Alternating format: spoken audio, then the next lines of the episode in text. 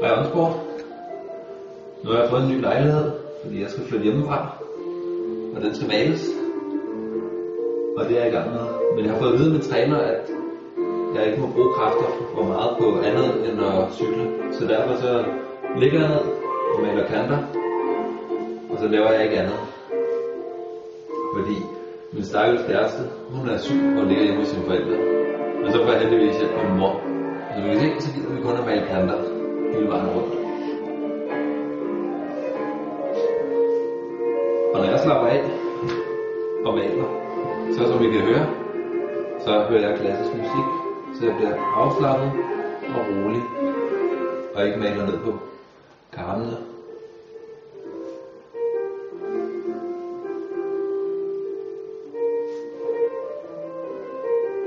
Og allerede på søndag, om tre dage, så rejser jeg igen.